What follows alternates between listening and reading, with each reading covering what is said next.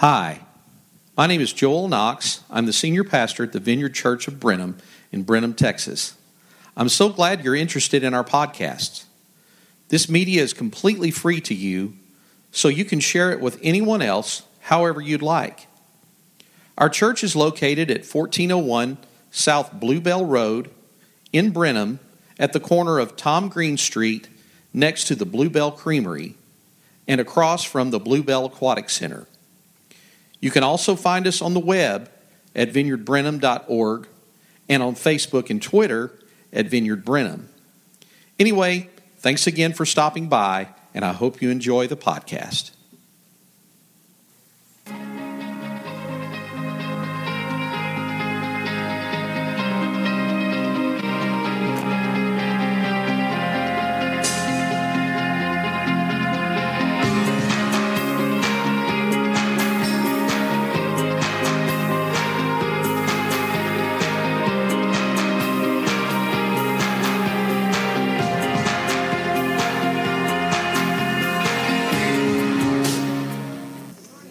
How's everybody doing today?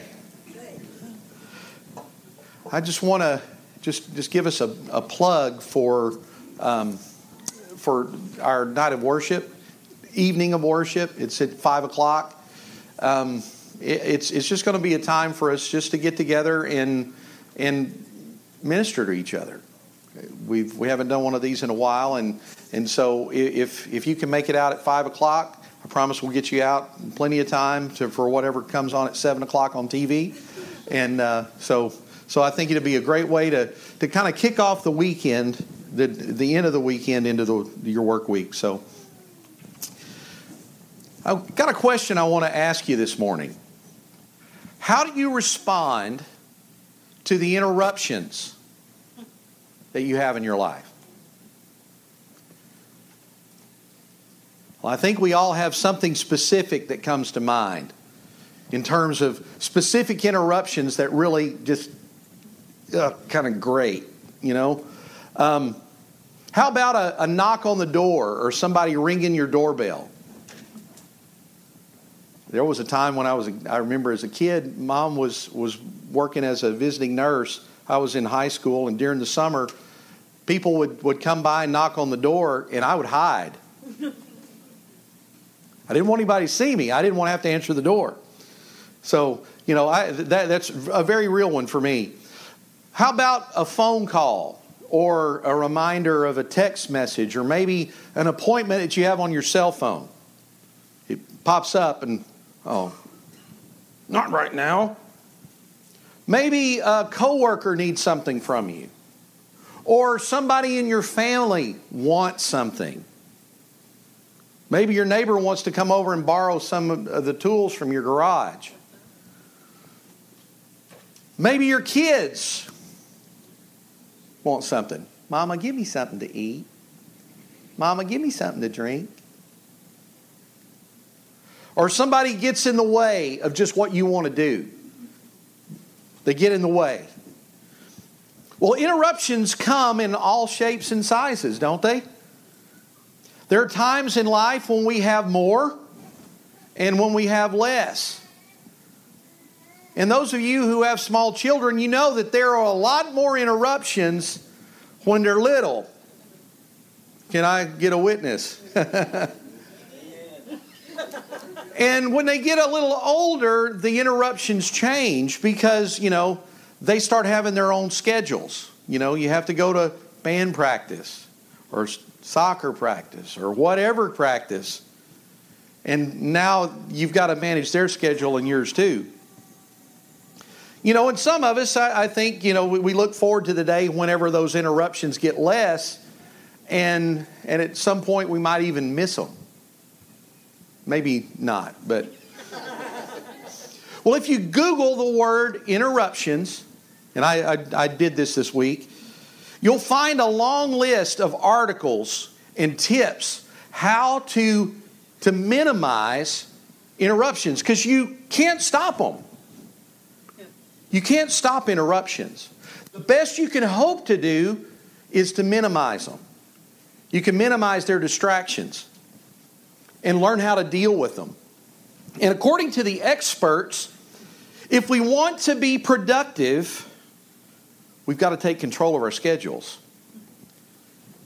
Now, if you've ever taken a time management course, the first thing they tell you is to minimize those distractions.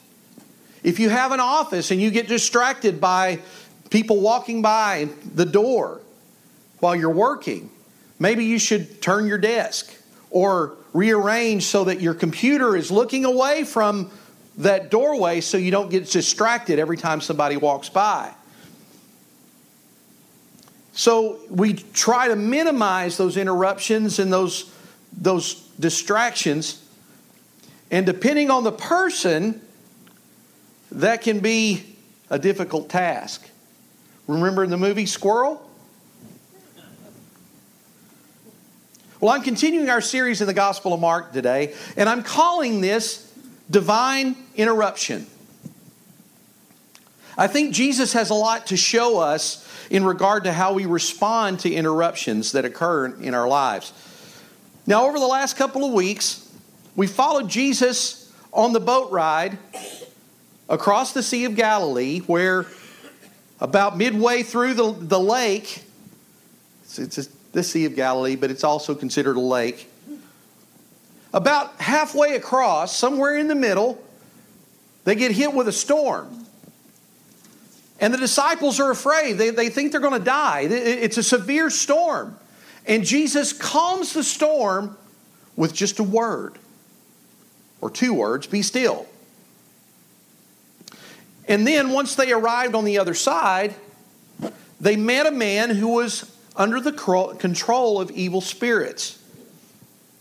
And he was delivered by the power and the authority of Jesus, saying the word, set him free. Well, it just so happened that whenever the man was delivered from these evil spirits, about 2,000 pigs were lost because they ran down the hill and they, they, they jumped into the lake and they all died. Well, in the commotion of all of this, this disturbance, the people finally come to Jesus and say, Would you please leave? They were scared. They, they, didn't, they didn't know what had just happened, and they know that it happened because Jesus showed up. And so, can, can, can, can you just go back where you came from? So this morning we're looking at what happened whenever Jesus went back. Back home, back to the other side where they were from. Our text picks up in verse 21 of, of Mark chapter 5. Jesus got into the boat again and went back to the other side of the lake, where a large crowd gathered around him on the shore. Then the leader of the local synagogue, whose name was Jairus, arrived. And he saw Jesus and he fell at his feet, pleading fervently with him My little daughter is dying. Please come and lay your hands on her and heal her so she can live.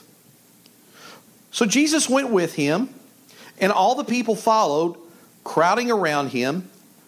Well, a woman in the, the crowd had suffered for 12 years with constant bleeding. She had suffered a great deal from many doctors, and over the years, she had spent everything she had to pay them. But she hadn't gotten any better. In fact, she'd gotten worse. And she'd heard about Jesus, so she came up behind him through the crowd and touched his robe. For she thought to herself, if I can just touch his robe, I can be healed.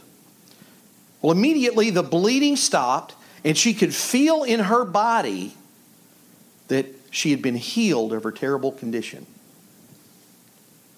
Well, Jesus realized at once that the healing power had gone out from him, and so he turned around to the crowd and asked, Who touched me? And his disciples said to him, Look at the crowd pressing in around you. How can you ask, Who touched me? But he kept on looking around to see who had done it. And then the frightened woman, trembling at the realization of what had happened to her, came and fell on her knees in front of him and told him what she had done. And Jesus said to her, Daughter, your faith has made you well. Go in peace. Your suffering is over. I think by now, you know, we've been in Mark now for, for a, a few months, actually. This is a familiar scene. We know that Jesus couldn't move around openly because he had started performing miracles and people were following him everywhere. And they had just gone across the lake and they came back and it was almost like he hadn't left. I mean, people were looking for him and he, he's, he's actually hadn't even gotten to the shore and people are waiting on him to get out of the boat. Well, he gets on shore and Mark identifies a man by the name of Jairus. He's a leader in the synagogue and, and is, is highly esteemed in their area. He was, he's considered one of the good guys, the way that he's depicted. And he comes to Jesus and he, he falls on his knees and begs Jesus, please come and heal my daughter. So Jesus agrees to go with him. And they're on their way. And if you can imagine, with all these people just kind of clamoring around and, you know, trying to trying to horn in on, you know, maybe what's Jesus saying to this man? Or, you know, what, what's going on? Trying to see if Jesus might do something along the way. Well, in the midst of this crowd, unbeknownst to anyone else, is this lady that Mark describes as having a real serious physical problem. I don't know about you, but, but the, the thought of, of bleeding for, for uh, 12 years constant bleeding, can't stop it. I, I, I can't imagine what it was like for her. And when you read the text and you go into the original language, there it, it's almost implied that this might be a female issue, a gynecological kind of, of issue. So, for those of you ladies, you, you understand this, this was a terrible thing for her. You're, you're, you're smiling at me. But, but the thing that we need to understand is that in, in, in the Jewish tradition and, and in, in their culture, if a person had a prolonged condition like this, you know, because women, they're, they were considered ceremonial, ceremonially unclean during their monthly period. And so for this woman to be constantly bleeding,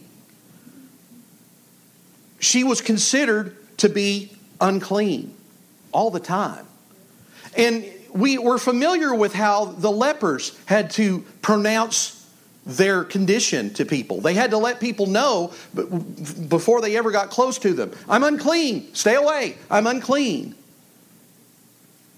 And this woman might possibly have had to identify herself because if someone touched her, they would become unclean.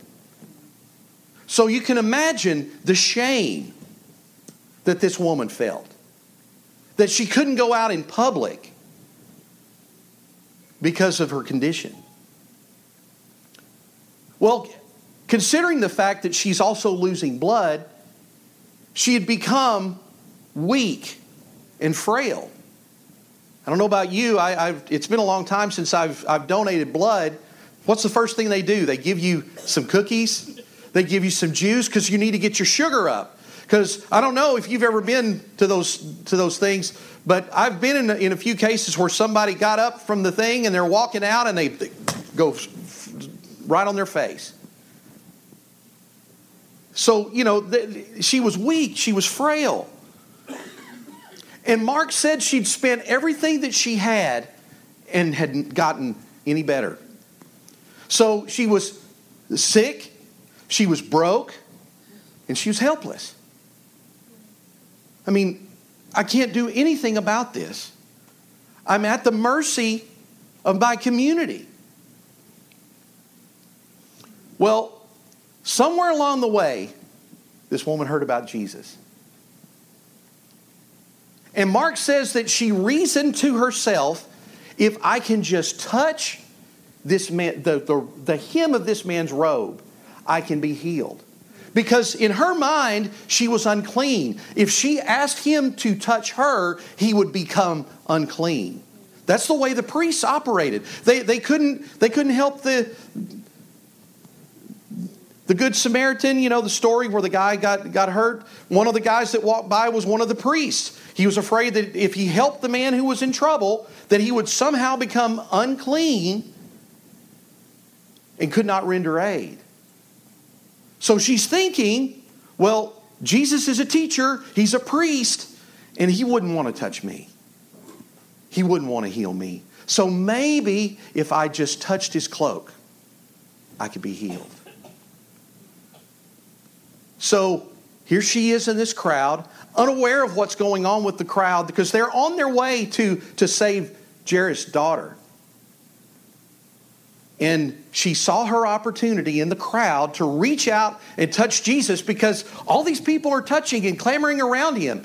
He wouldn't notice if I touched just the hem of his robe. Well, we know what happened next. She touched Jesus' robe and she was healed. Instantly, Mark says. Instantly. She knew it right away. Something changed in her body, and she knew that she had become well. Well, if you can imagine all this clamoring going on, and here she is on her knees, and she realizes, I've been healed. Can you imagine the joy that she felt in that moment? But then all of a sudden she hears, Who touched me? Oh no. And so she tries to hide her joy a little bit. And the disciples, you know, they're just they're just clamoring around too, and they're like, How do you know who touched you? Goodness, there, there's all these people clamoring around you. But Jesus knew something was different, and he told them, I felt the power come out of my body. Somebody has been healed. Somebody has reached out in faith to receive healing from me. Well, for her, the jig was up. And she just knew that, that she was about to get in trouble with, with the teacher because she touched him, and somehow he knows that she's unclean. But wasn't it awesome? Did you see the words that he told the lady? Your faith has healed you.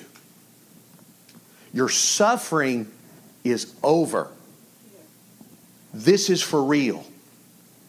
And you are no longer unclean.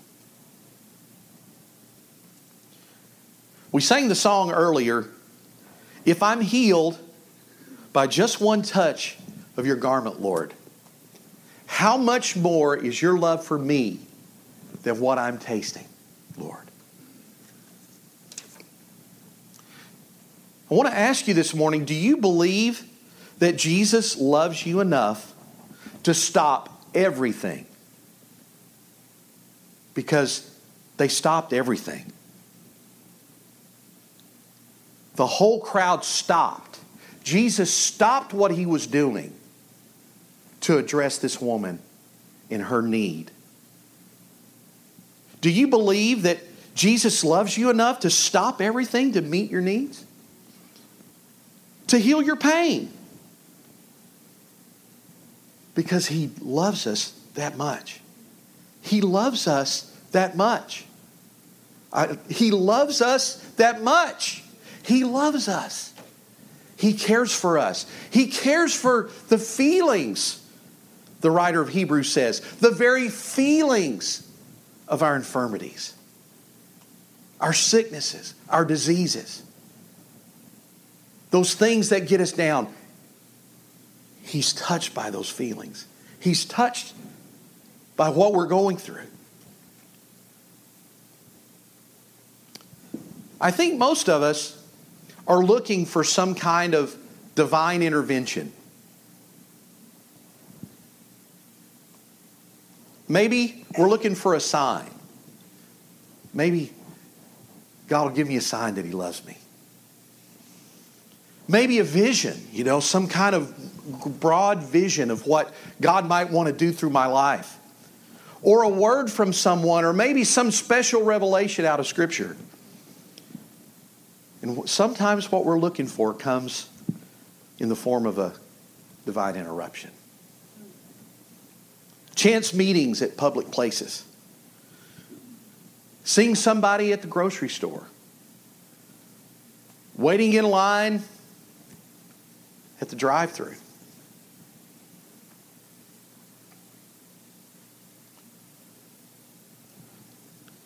Could God be right in the middle of our interruptions that occur each and every day?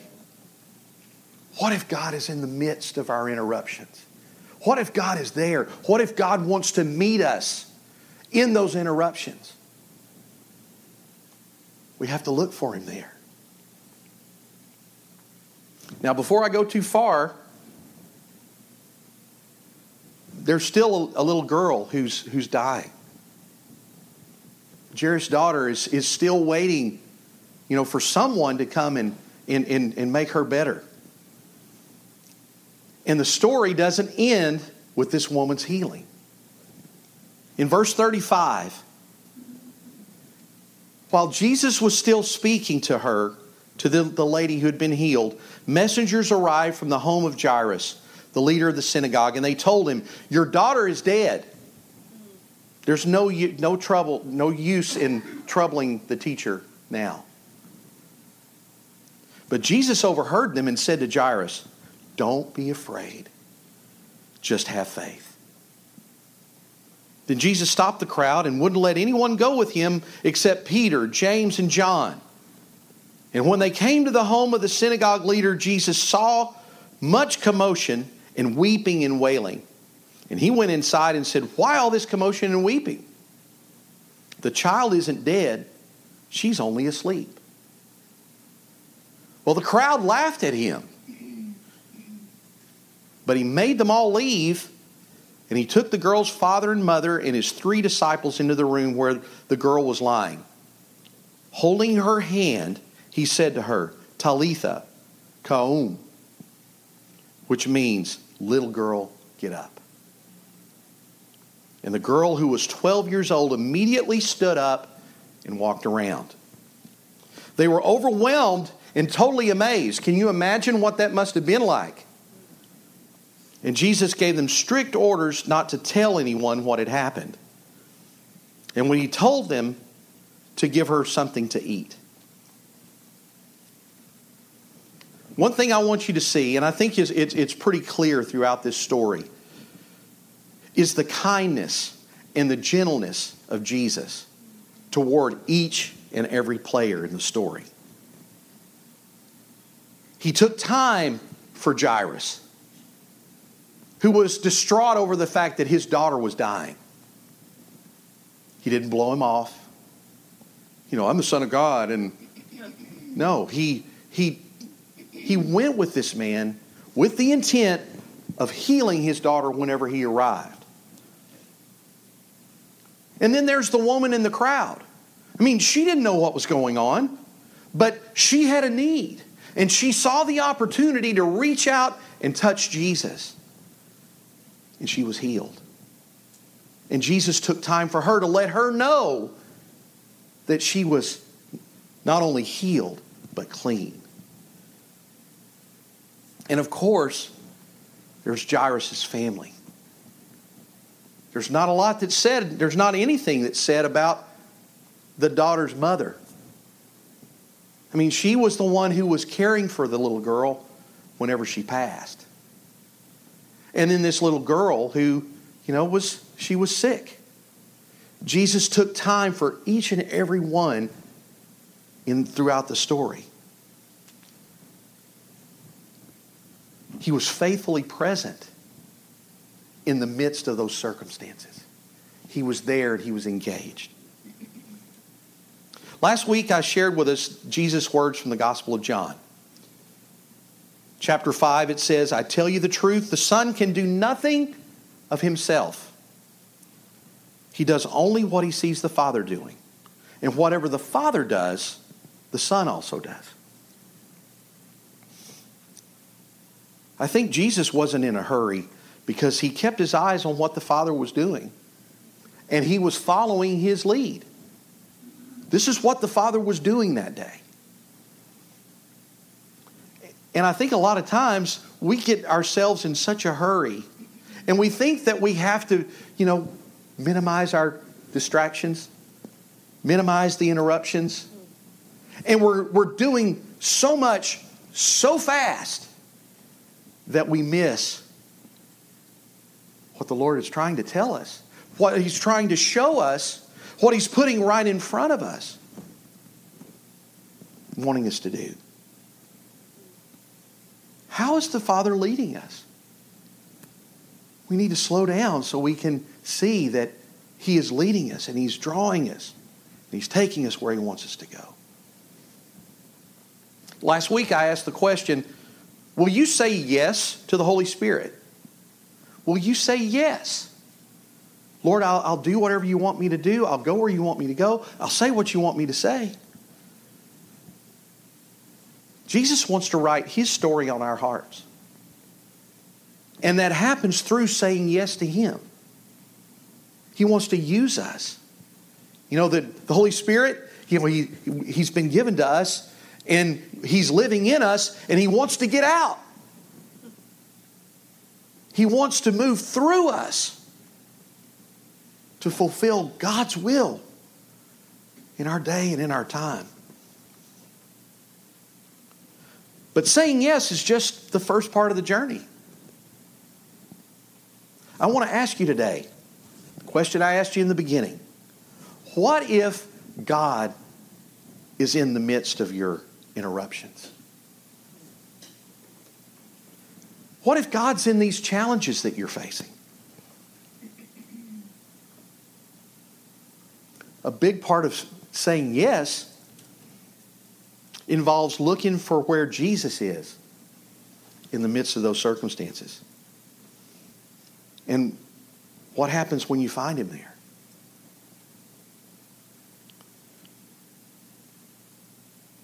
I think sometimes our biggest opportunities come to us in the form of everyday interruptions. And our biggest challenge is learning how to find God in the midst of them and responding to his leading. So I want to ask how do you look at the interruptions that occur in your life? Because how we respond makes all the difference. Can we stand together this morning?